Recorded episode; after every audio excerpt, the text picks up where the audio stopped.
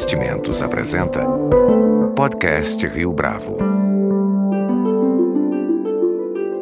Conheça o Portfólio Rio Bravo, uma carteira de investimentos só sua, só na Rio Bravo. Para informações, entre em contato via investimentos@riobravo.com.br ou 3509-6620. Este é o podcast Rio Bravo, eu sou Fábio Cardoso. A região do Vale do Paraíba atravessa agora um interessante período de transição florestal um estudo conduzido pelo pesquisador Ramon Bicudo dentro do Núcleo de Estudos e Pesquisas Ambientais e que contou com financiamento da FAPESP, mostra que a volta da cobertura vegetal pode ser explicada por fatores diversos, que vão desde a participação mais ativa da sociedade civil até o desenvolvimento socioeconômico da região. Para falar a respeito da volta do verde no Vale do Paraíba, nosso entrevistado de hoje no podcast Rio Bravo é Ramon Bicudo, doutor em Ambiente e Sociedade pela Unicamp. Ramon Bicudo, é um prazer tê-lo conosco aqui no podcast Rio Bravo. Obrigado. É, fala para a gente um pouco da sua pesquisa de doutorado. Qual era o objetivo do trabalho, a metodologia que você utilizou? Quais eram as hipóteses que você lançou mão? Bom, minha pesquisa de doutorado se iniciou em 2011 uh, ah, no Núcleo de Estudos e Pesquisas Ambientais da Unicamp. Uh, e a pesquisa, a hipótese da pesquisa era investigar se, era testar a hipótese de se havia ou não transição florestal no Vale do Paraíba Paulista, no estado de São Paulo. Portanto, para desenvolver essa pesquisa, eu precisei lançar mão de metodologias relacionadas às ciências geoespaciais, então eu trabalhei bastante com sensoriamento remoto, utilizando imagens de satélite do, Lands, do sistema Landsat 5. É um sistema de satélites um, desenvolvido pela NASA e os produtos desses satélites são gratuitos e eles têm uma cobertura de praticamente todo o globo, desde 1985 até os dias atuais. Então, portanto, eu basicamente trabalhei com o mapeamento desses, dessas imagens de satélite para compreender esses processos de mudança da cobertura florestal no Vale do Paraíba ao longo uh, do período em que é coberto por esse satélite, desde a década de 80 até atualmente.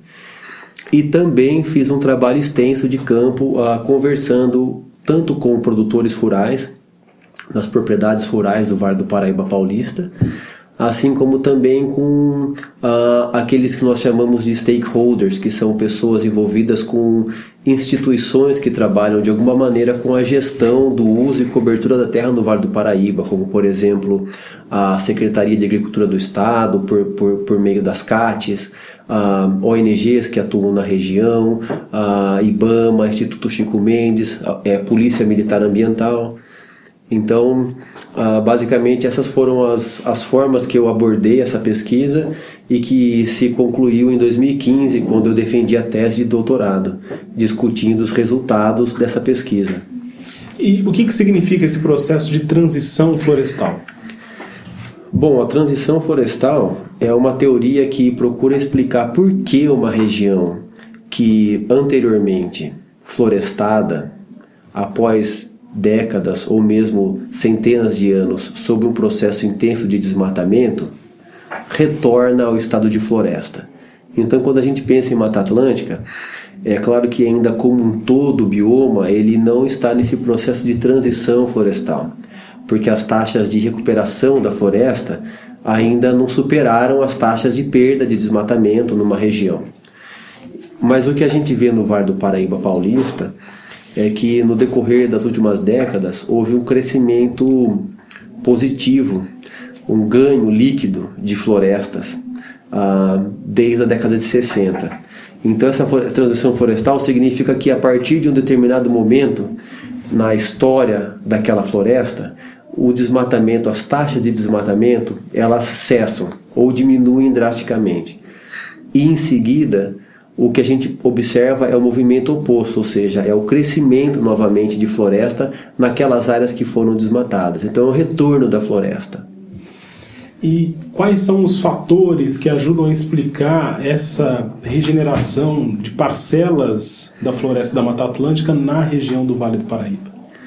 Bom, aí as explicações são, são várias, né? Existem diversos fatores que durante a tese eu procurei uh, investigar para compreender as suas razões. Né? Então, entre eles, um dos fatores importantes é entender o contexto histórico e, e do desenvolvimento econômico da região do Vale do Paraíba Paulista. O Vale do Paraíba Paulista ele está entre a região metropolitana de São Paulo e a região metropolitana do Rio de Janeiro. E nos anos 50 foi construído o eixo Dutra, né, a rodovia Dutra, fazendo a conexão dessas duas regiões. E, consequentemente, ali na época dos anos 50, 60, com os planos de meta, ainda na época do governo Getúlio, a, a capital São Paulo já era inchada do ponto de vista da industrialização, né? E existia uma demanda para que essa industrialização ela começasse a ser descentralizada de São Paulo. E a região de São José dos Campos foi uma das áreas alvo desses projetos de descentralização do processo industrial e, consequentemente, a região do Vale do Paraíba se tornou um polo industrial muito importante, industrial tecnológico. Com isso, houve uma alta demanda de mão de obra para acompanhar esse processo de desenvolvimento industrial e urbano que estava acontecendo nessa região.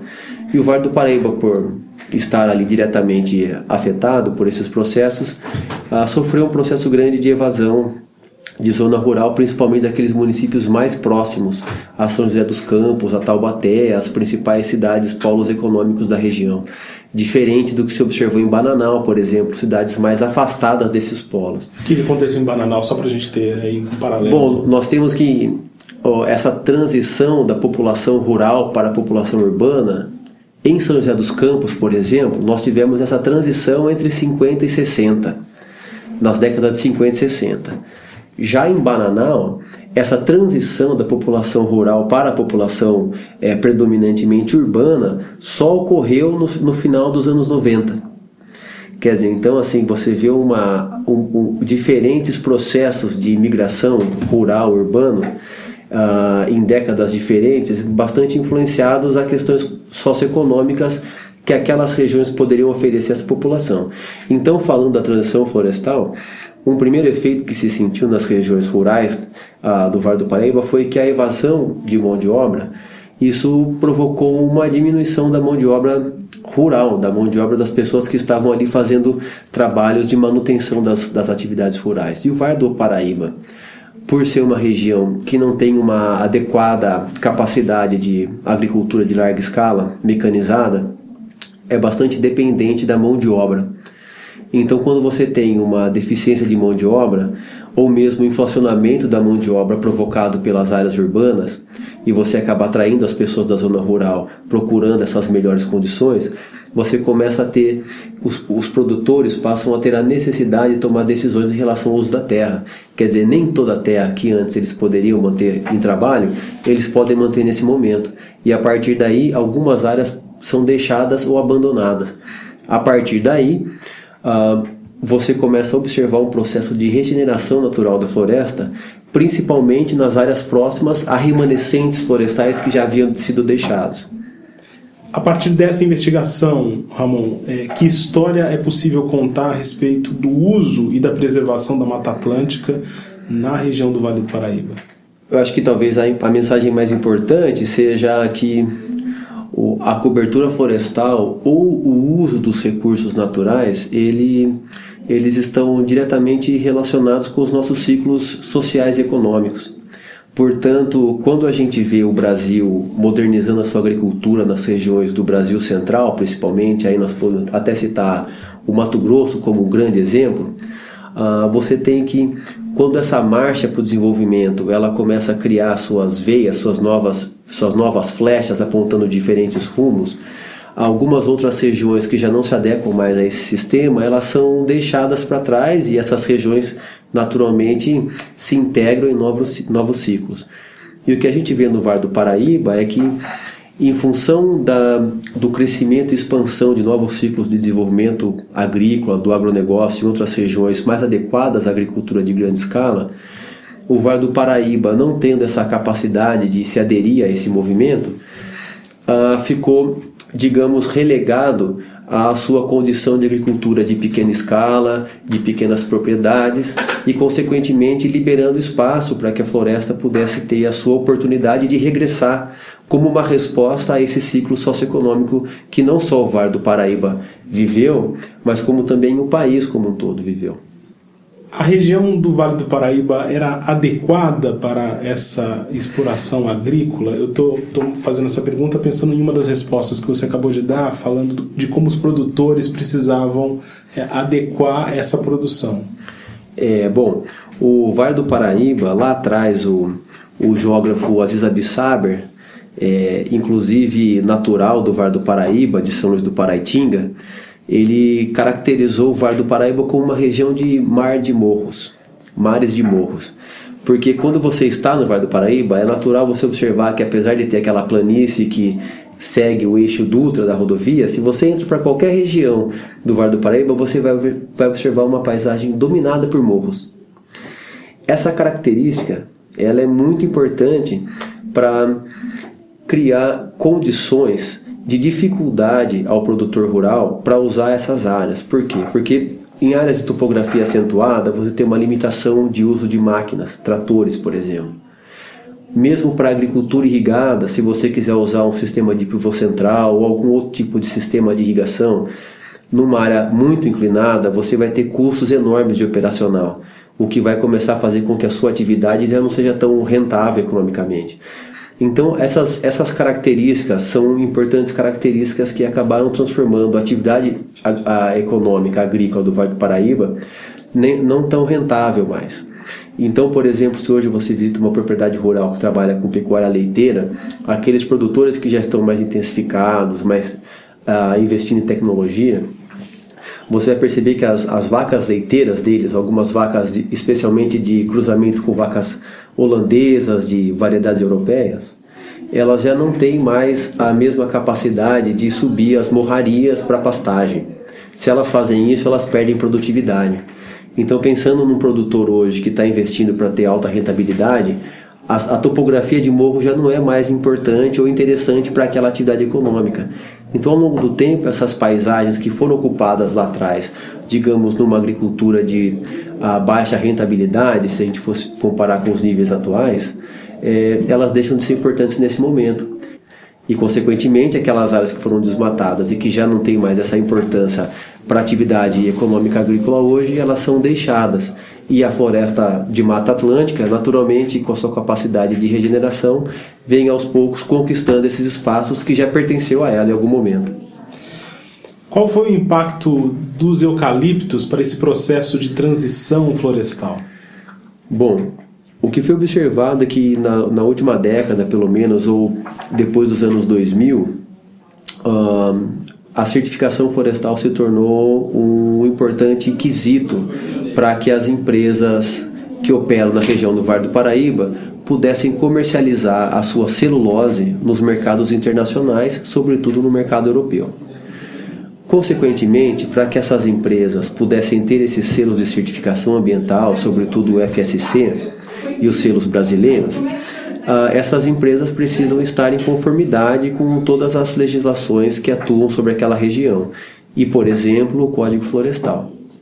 Nesse sentido, o que foi observado, especialmente nas propriedades, nas propriedades onde nós temos eucalipto plantado, ah, foi observado um aumento uh, bastante significativo das áreas de floresta natural, sobretudo por causa da necessidade dessas, dessas propriedades rurais em estar em adequação ao Código Florestal. Então, muitas das propriedades, inclusive propriedades pertencentes às próprias companhias que exploram a região para a produção de eucalipto, foi observado crescimentos de quase 100% de cobertura florestal em relação ao que tinha nos anos 80 e o que é observado hoje nos anos 2000, 2010. Então, o que se observa é que essa demanda da sociedade hoje por produtos mais sustentáveis acaba gerando um efeito positivo na tomada de decisão das empresas, no sentido dessas empresas se adequarem a essas demandas e buscando essas certificações que de alguma maneira conseguem colocar essas empresas em maior adequação às regras e normas pra, é, de desenvolvimento sustentável. A percepção que muitas vezes a opinião pública tem é de que é, essa demanda por produtos que sejam ambientalmente responsáveis não tem tanto efeito. Sua pesquisa mostrou que, ainda que indiretamente, esse efeito acontece. Sem dúvida tem efeito positivo e às vezes eu, eu fico me pensando se é indiretamente, porque acredito eu que quando é, esse tipo de comportamento muda, ele tem um alvo direto, que no caso da, da produção de celulose, ah, esse alvo são as florestas plantadas de eucalipto. Então é interessante pensar que a certificação florestal, o FSC, por exemplo, ele, ele cria um sistema de garantia entre o mercado e o produtor, e as áreas de produção e a companhia que explora comercialmente aquele recurso florestal. E isso é um, é um canal indiretamente criado, diretamente criado pelo, pelo certificado e que coloca esses dois canais, né, o canal do consumidor e o canal do produtor. E é interessante porque, sem dúvida, essa mudança de comportamento uh, que acaba criando a demanda pelas certificações, isso é um processo que tem sido observado hoje na produção de alimentos, na produção de produtos industrializados e, sem dúvida, tem efeito positivo. Especialmente porque você tem as empresas entendendo a necessidade de se adequar às demandas de mercado e não mais como talvez se diria nos anos 50 ou até anteriormente, o mercado criando as condições e adequando o consumidor às suas condições. E hoje eu acredito que esse movimento ele está se tornando um pouco diferente. Quer dizer, o consumidor cria suas demandas e o mercado precisa encontrar as formas de se adequar a essas demandas. Então acho que hoje o poder do consumidor em criar regras ou pelo menos estabelecer os seus parâmetros mínimos é fundamental para que as empresas possam encontrar meios não só de atender às suas necessidades comerciais, mas também atender às necessidades da sociedade. A população que vive no Vale do Paraíba tem um papel mais ou menos importante nesse processo de reflorestamento? Uh, pensando no processo da transição florestal, na recuperação que a gente tem observado das florestas naturais do Vale do Paraíba, uh, o importante papel da sociedade local nesse processo que observei durante a tese foi que essa comunidade, essa população local das zonas rurais, elas são importantes agentes no combate ao desmatamento. Então, quando a gente pensa na recuperação, é, é importante ter, ter em mente que de alguma forma o desmatamento também tem que ser controlado, para que ao longo do tempo você tenha ganhos líquidos de floresta. Porque se você ainda tem, mesmo com ganhos de floresta, com crescimento de floresta, perdas em desmatamento, esse ganho líquido pode tender ao zero. Só que não é o que é observado no Vale do Paraíba. Então, o desmatamento, entender os mecanismos que atuam contra o desmatamento é importante. E a população local no Vale do Paraíba, teve até um, um senhor que eu entrevistei durante a minha pesquisa de campo, que ele me disse assim: o celular hoje é o melhor amigo da natureza. O que ele queria dizer com isso? Hoje no Vale do Paraíba, o sinal de celular é, é bastante difundido. Você pode, em várias regiões remotas da zona rural do Vale do Paraíba, ter um, conseguir um sinal de celular. Pois bem, a partir dos anos, dos últimos anos, com mais campanha ambiental, mais divulgação de ações ambientais nas regiões, ONGs atuando nessas regiões, e também com o trabalho da Polícia Militar Ambiental, de Educação Ambiental, a população do Vale do Paraíba passou a ter mais conhecimento sobre as políticas ambientais, sobre a própria lei de crimes ambientais. Então, as, as pessoas naturalmente começaram a ter conhecimento sobre o que podia e o que não podia fazer. Mas até você ter o conhecimento em o que pode, o que não pode fazer é uma coisa, e você mudar a sua ação em função disso é uma outra é um outro caminho. Então o que foi sendo observado no Vale do Paraíba é que ao longo dos anos as pessoas tendo consciência dos, das suas responsabilidades e do que pode e o que não pode em frente às legislações, elas passaram a atuar de maneira voluntária junto ao sistema de denúncias e fiscalização ambiental. Se a gente for pensar na Polícia Militar Ambiental, não existe um efetivo suficiente para que a polícia possa andar regularmente no estado de São Paulo inteiro vendo ações potencialmente ilegais. Então o que a população começou a fazer é denúncias, ligações, informando as autoridades sobre potenciais atos de crimes ambientais. Então, sempre que, então hoje a partir do sistema ambiental paulista, sempre que algum cidadão faz uma denúncia de um potencial ato de infração ou mesmo de uma infração, a polícia ambiental precisa fazer uma fiscalização daquele ato. E quando ela vai àquela região e nota aquele crime, aquela infração, essa pessoa que cometeu essa infração ela é autuada e tem as sanções legais previstas por lei. Com o passar dos anos, as pessoas moradoras da região percebendo que esse sistema funciona, que a Polícia Militar Ambiental e os órgãos fiscalizadores vão lá para verificar aquele potencial ato, as pessoas começam a agir de, de maneira a evitar esses atos novamente. Então o que a gente percebeu foi que essa relação entre a população fazendo as denúncias e atuando junto com a fiscalização criou nas pessoas moradoras da zona rural um sentimento de que não devemos mais ah, correr o risco de cometer infrações ambientais quando nós podemos seguir a legislação. Então isso é um, é um caso novo, interessante e discutido hoje ah, no Vale do Paraíba e que eu acredito que é um exemplo e é um aprendizado a ser tomado em várias outras regiões do país, onde hoje nós temos ainda problemas de controle ah, ambiental, no, no, no, que, no que diz respeito a atos de infração ambiental. Ramon, há alguns anos o estado de São Paulo atravessou um período de severa estiagem. Ah, como é que a região do Vale do Paraíba atravessou esse período, esse processo de estiagem? Bom, a zona rural do Vale do Paraíba, assim como a região urbana do Vale do Paraíba, enfrentou uma deficiência de recurso hídrico bastante grande. Então, se a, a represa de Paraibuna é um grande exemplo visual para esse processo, pois quando estava lá em 2014 você podia ver inclusive as ruínas das antigas vilas que tinham ali antes da construção da barragem Paraibuna, né? Aí um reflexo que foi observado uh, por parte dos produtores rurais, por exemplo, é que muitos produtores tiveram que se desfazer do, do seu gado, produtores que tinham gado para criação pecuária, leiteira, de corte, uh, dado a estiagem, muitos deles ficaram praticamente sem, sem lagos, sem recursos hídricos à disposição durante o pior período. Um, e aí uma observação de campo e conversando com produtores durante as entrevistas que eu fiz, foi interessante observar a percepção dos produtores uh, da condição das suas matas e relacionando ao fato da estiagem. Bom, a estiagem foi provocada por um período extenso sem chuvas. Mas, independente das chuvas, as florestas têm um papel fundamental para a retenção de água no solo e para composição de reservas de água subterrânea, para manutenção de reserva de água subterrânea, para que, especialmente durante períodos longos de estiagem, a bacia hidrográfica não passe por um severo estresse hídrico. E o que foi observado no Vale é que isso eu posso falar a partir das respostas que eu tive de produtores rurais, é que alguns produtores rurais que tinham suas propriedades com nascentes bastante vegetadas já a longa data, ah, se mantiveram com essas, com essas nascentes ainda provendo água mesmo durante o pior período de estiagem.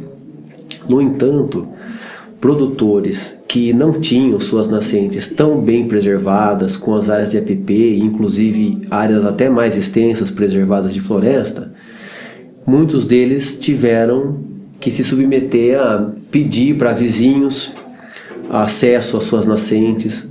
Outros tiveram que vender parte de seu gado porque não tinham condição de abastecimento de água suficiente para todo o seu gado durante o período de estiagem.